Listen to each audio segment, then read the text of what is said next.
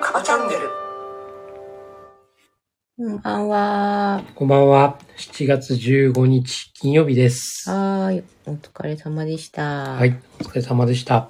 明日から3連休の人が多いのかな。そうらしいね。ね。海の日うん。です。海の日。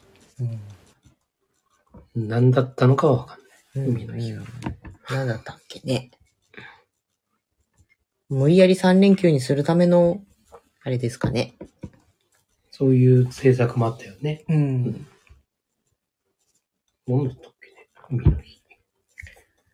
緑の日が昭和天皇の誕生日だっけ確か。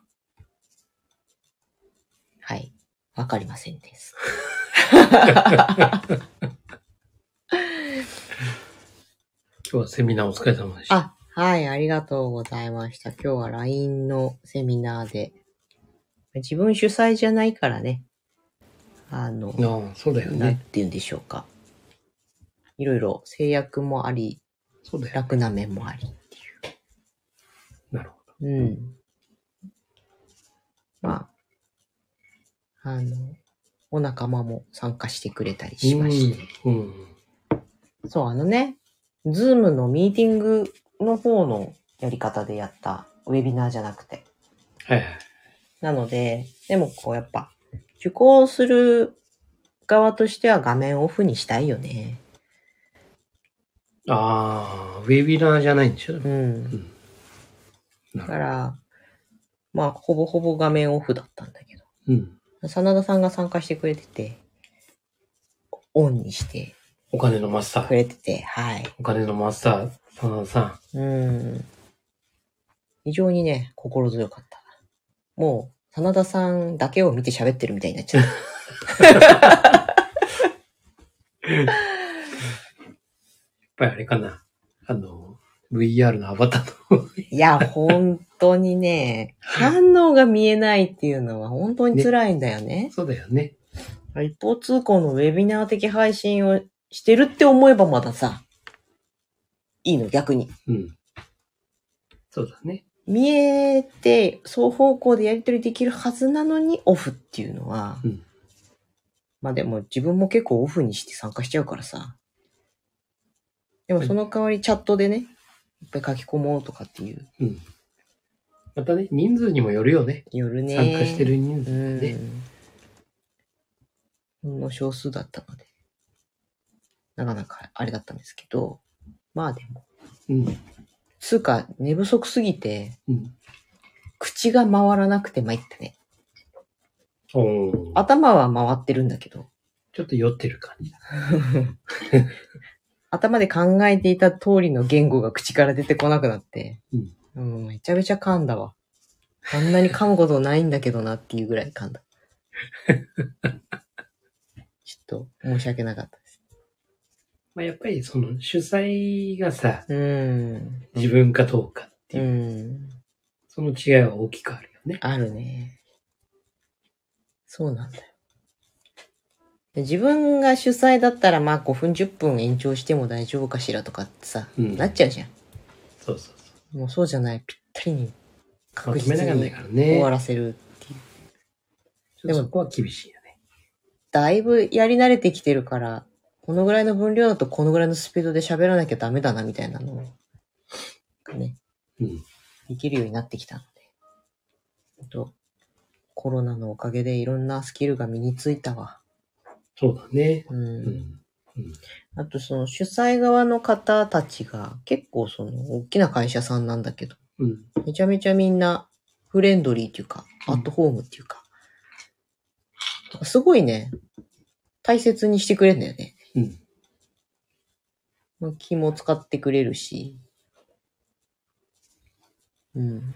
だからなんかお願い事されてもうん、心よく引き受けられるし、うん。この信頼関係なのかなと思ったりね。そうだね。うん、そんなに私、集客力のある講師じゃないから、役立たずで済ませんっていう気持ちになったりもするんだけどね。でも全然、大切にしてくれるんで、ありがたいです。そうですね。うん信頼貯金ですね。うん。信頼貯金を感じたなぁ今日は。うんう結構初めてご挨拶する向こうの会社さんの人とかいたんだけど。全然。いつもお世話になってますっていう感じで。うんありがたいことです。あこの形式の格安セミナーが多分もう作られないので、あ、そうなんだ。今回が来月からもろもろ変わってきちゃって。えー、うん。高くなっ高くなります。倍。あ倍くらいなのかな多分。そうなんだ。まあ時間も60分から90分には伸びるうんんだけど。そうだ仕組みが変わる。うん。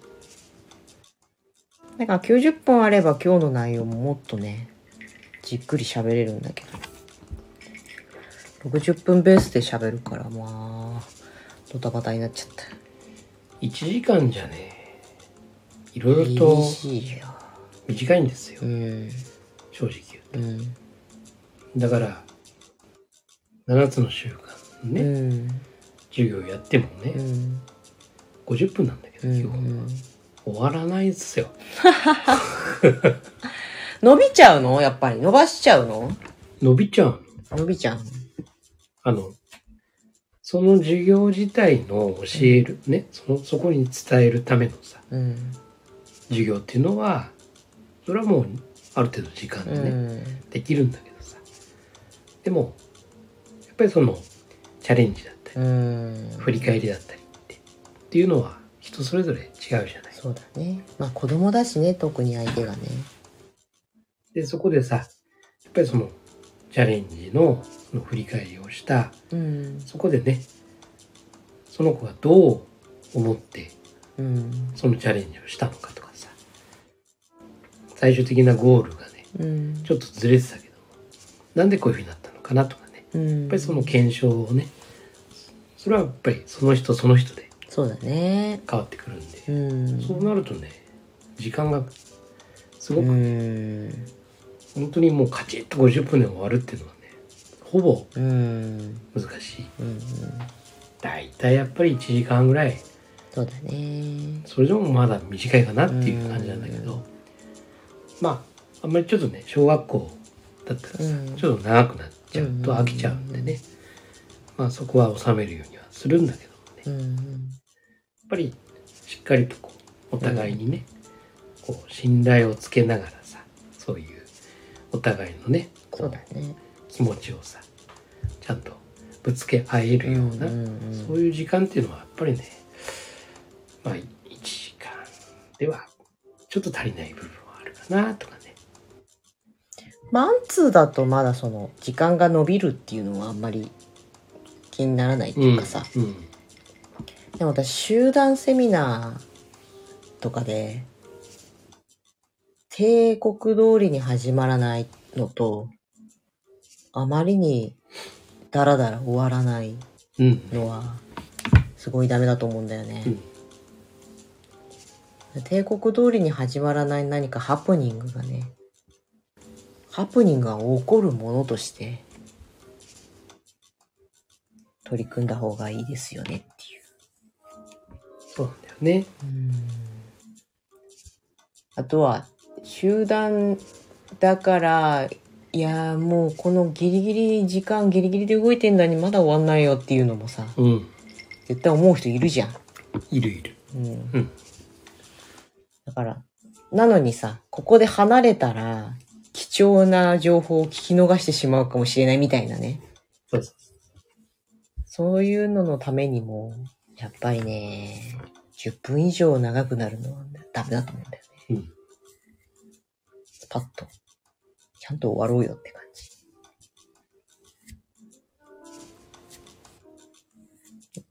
開催側の方はさ、良かれと思ってみたいなうん。ところだったり、思った以上にこう盛り上がっちゃって、うん。もっと喋れるみたいになったりとか、すると思うんだけど。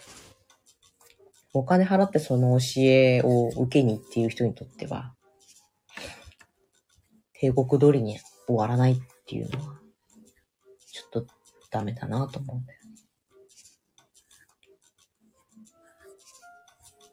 そんなセミナーに関していろいろ思った今日でした。まあ本当にその、人数、中身ももちろんそうなんだけど、うん人数だようね。ーん。だからそれがさ、10人なのかさ、うん。ね、5人なのかさ、まあ、それによっても時間ってうさ、変んわってくるじゃない。本当にこの10人がさ、うん満足できる時間っていうのはどれぐらいなのかなっていうね。うんだからその部分も、まあもちろん人それぞれさ、気持ちはみんな違うんだけどもさ、でも10人が10人さ、ある程度こう、満足できるような、そうなのよね、すごい難しいようん、だから私マンツーの方が教えやすいんだよな当たり前だけどうん。そうだよね。うーんねやっぱり課題とか問題とか解決したいものって完全に人それぞれだからさ、うんでこの一例としてみたく喋っちゃうと急にその上滑りするっていうかうん。なんとも汎用的になりすぎてうん。中身がないみたいな感じうにん。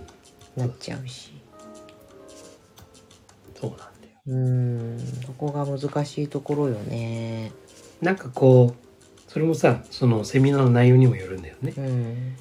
テクニカル的な話になるとさ、うん、うん。やっぱりいろんな視点があるからさ、うんみんなねこう統一性がなかなか保つの大変だと思うんだけどさ、考え方とかっていう部分はさ、うんうんうんある程度こうねそうね。そうそう人数がいてもある程度こう角度が違っても、うん、うん。本質さえさ捕まえられるよううにさん。っていう部分もあるんだけどやっぱりその部分両方あるっていうセミナーの場合ってさはこれは難しいよねい。。まさに今日それだったからな。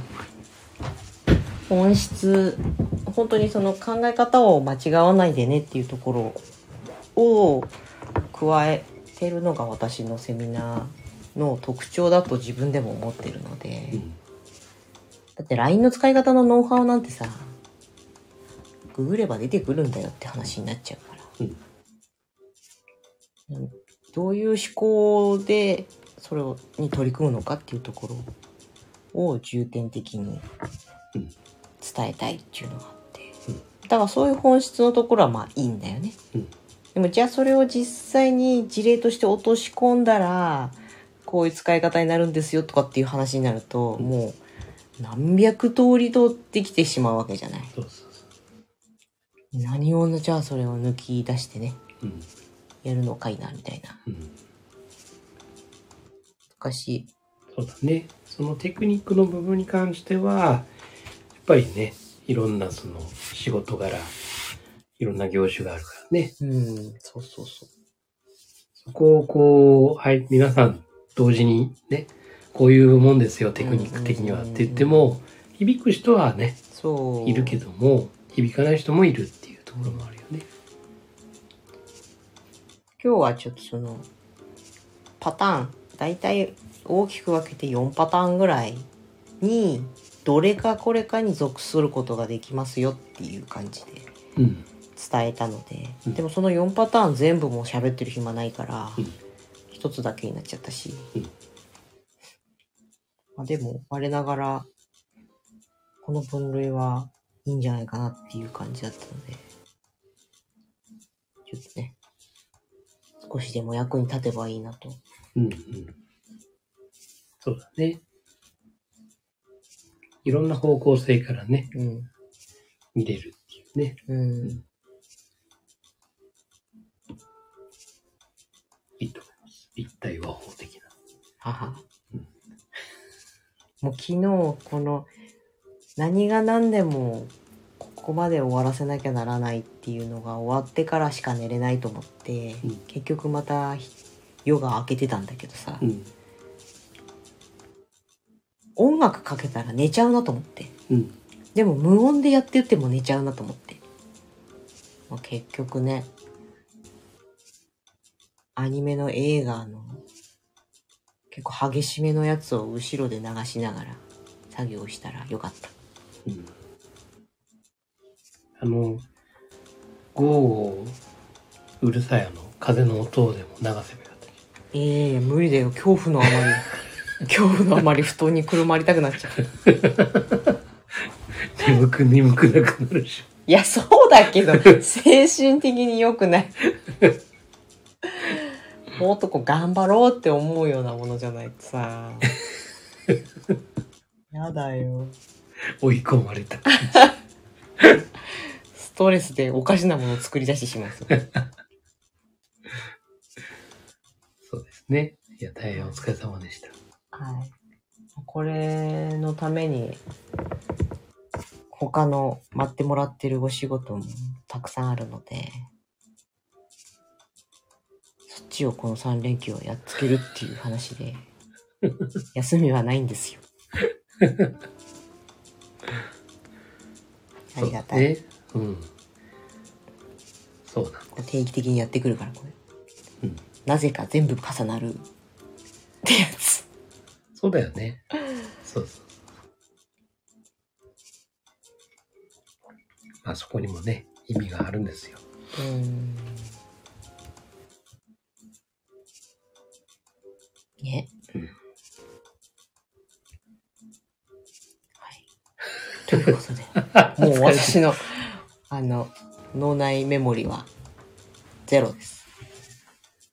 いや今日ね、あの、7つの習慣のね、うん。あの、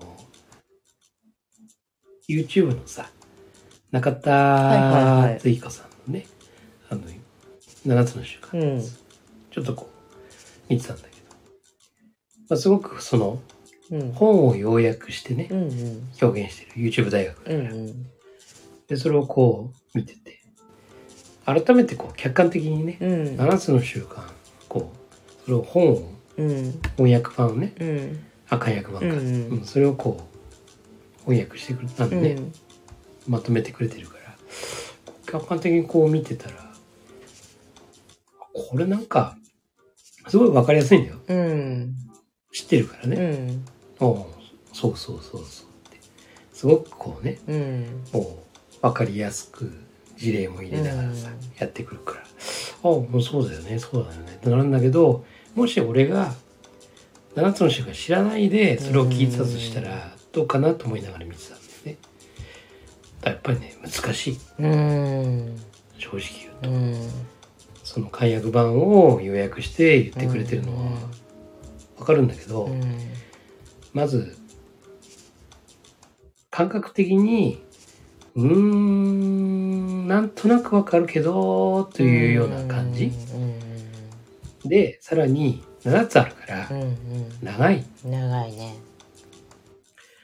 あー難しいよなこう見るとなーと思ってだからそういう点で今ね子供たちに教えてるその7つの習慣 J っていうのはさ子供たち向けに教えてるんだけど逆にこれ大人うんたちに聞いてもらうと、うんものすごく吸収しやすいんじゃないのかなってこの大人だから7つの習慣うの、んもう解約版うとかんさ、まあ、セルフリーディングとかいろいろあるんだけどさ、うんそっちをボーンと言っても、うんなかなかこう難しいものは難しく感じちゃうっていうか、なんかあれを見た瞬間にうわこんなにあんの、うんそうねうわこんなに覚えることあんのみたいなうさ、んうんうんもうそういうふうにこうね一個一個見ていくとうんそうでもないはずなんだけど見えちゃうっていうかさ、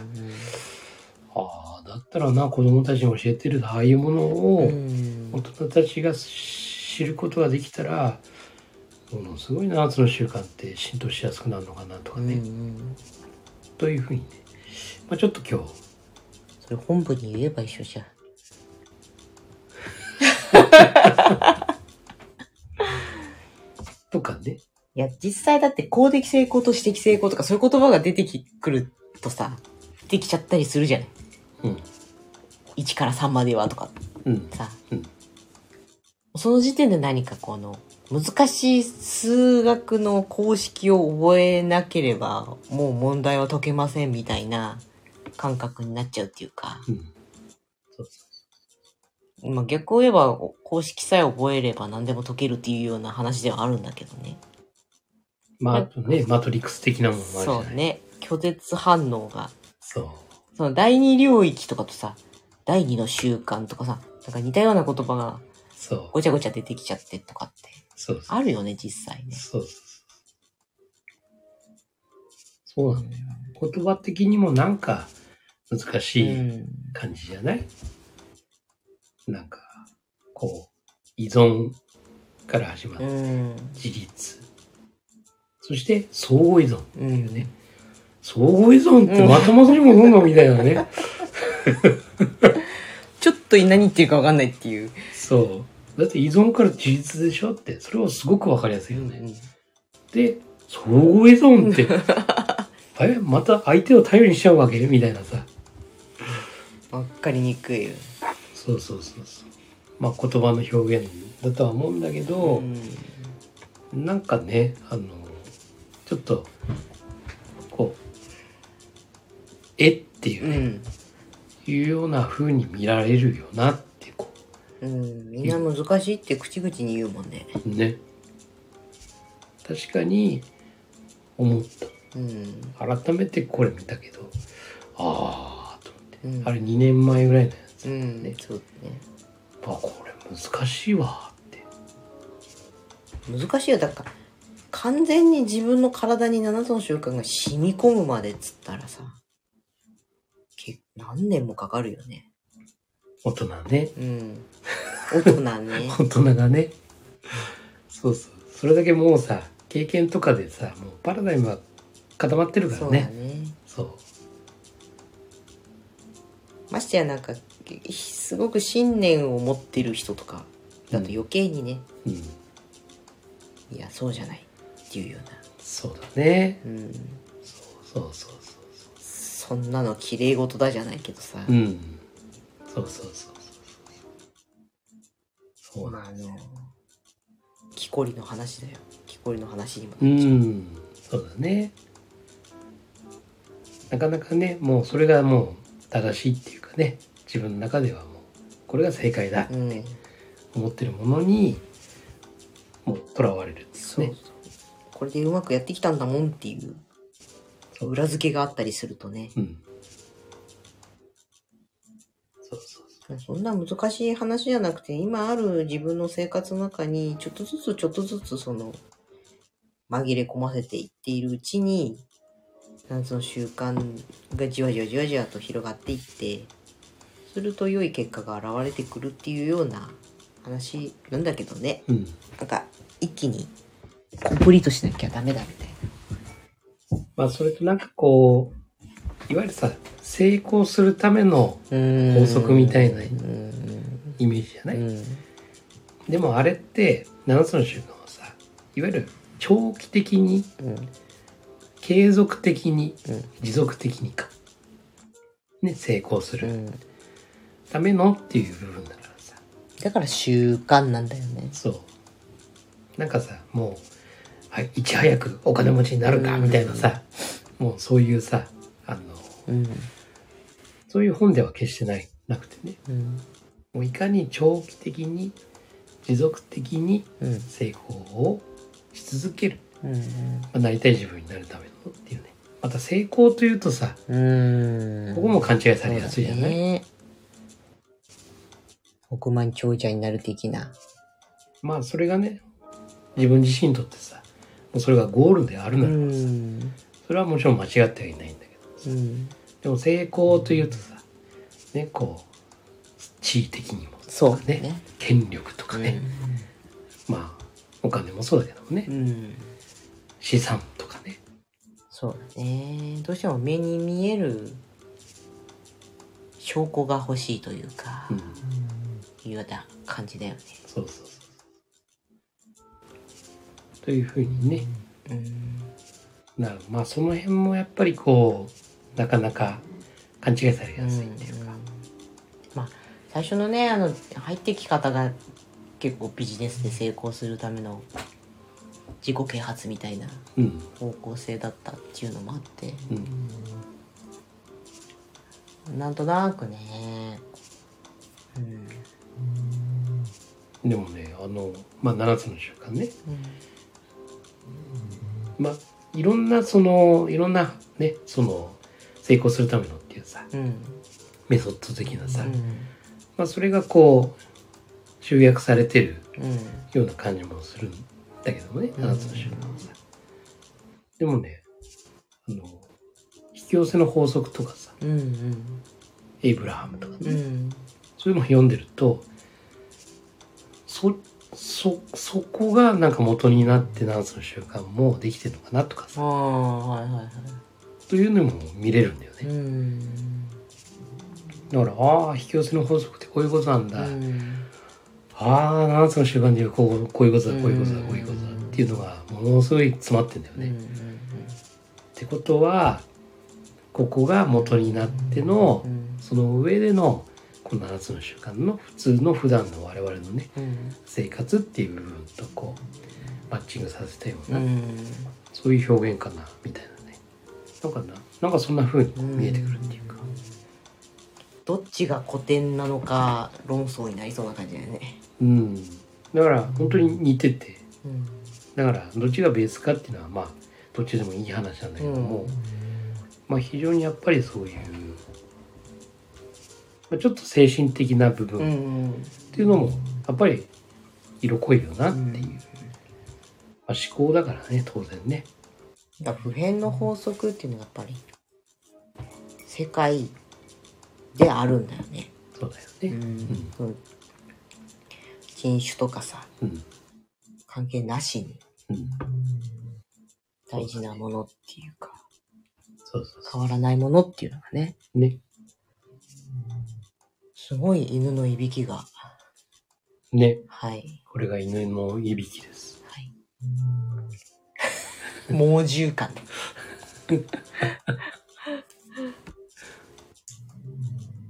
こんな感じですねはいはいということでセミナーお疲れ様でしたあはいありがとうございました引き続き頑張りますはいもう何かなあの余暇を楽しむ時間がなくてとても辛いよっか漫画読むとかさああまあ俗に言う第四領域って言わあれそうるようなそうそうことそうですね決して第四ではないですうんあのどんどんどんどんこうなんだろうね渇望してきちゃうよねうん変な風に、うんよくないと思うこのストイックに第4領域をやらないっていうのはそうだからつまり第4領域じゃないってことなんだけどさそうそうそうそう第四領域は意識をせずにだらだら時間を過ごすことが第四領域なんじゃないかなって、うんそれがゲームとか漫画とかうんうんそういうことでは決してなくて、うんうん勉強でも何でもいいよ。ね。意識しなかったら、うん勉強してたって意味ないんだよ。そうだね、それそれこれが第四領域の俺はうん本質だと思うん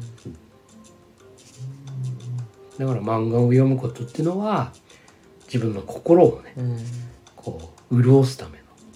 と考えた時は、もう第二領域なんだよ。うん、私そのかつて社会人社会人とかサラリーマンだった頃にあまりに深夜まで仕事しすぎててそのまま家に帰るとリセットできなくてだからあえてその仕事終わってすごい遅いんだけどそういう時間にドライブしてから帰ったりしてたんだよね。うんそのリセット期間がないとリセットできないっていうのがやっぱり今もあって、まあ、全部一日のこと終わって仕事終わってその後に漫画をちょっと読むのがやっぱりそのリセットタイムになってるっていうじゃないと私ずーっと仕事のこと考えちゃうんだよね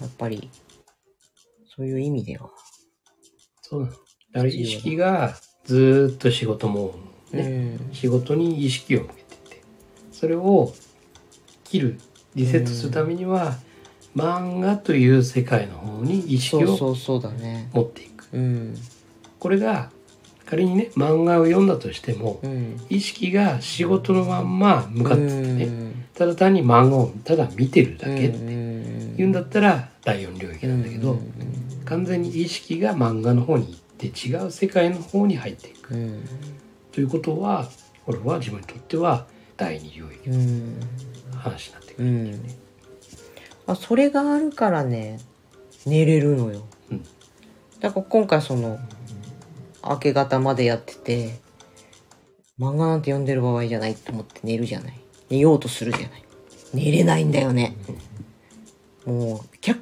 キャ漫画を読みながらなんかポワーってなってきてあ眠気がって言って寝るのがやっぱりね一番寝れる私は動画を見ながらこいや、あなた即寝ですよ。3、2、1、ぐーって寝てる。うもう見たくてしょうがないんだけどほ寝ちゃうというそれこそ、寝ろよって。もう何度もこうスマホをねそうこうね。自分の顔にボーンとう落んとすんですよ。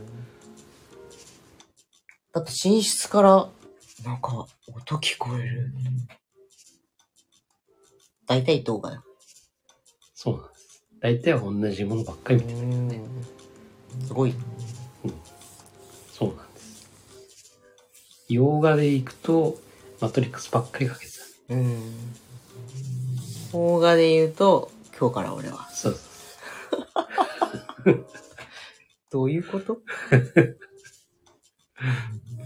まあ、そんなもんだよね。ね。はい、そんな感じなんで、今日はシャワー浴びたら、はい。漫画を読んで寝ます。はい。眠い。 はい。はい。ということで。はい、そんな感じですね。ははーい。ーい。ではでは、はい。あなたが見ている現実は、自分で選んだ現実です。今夜もありがとうはいございました。おやすみなさい。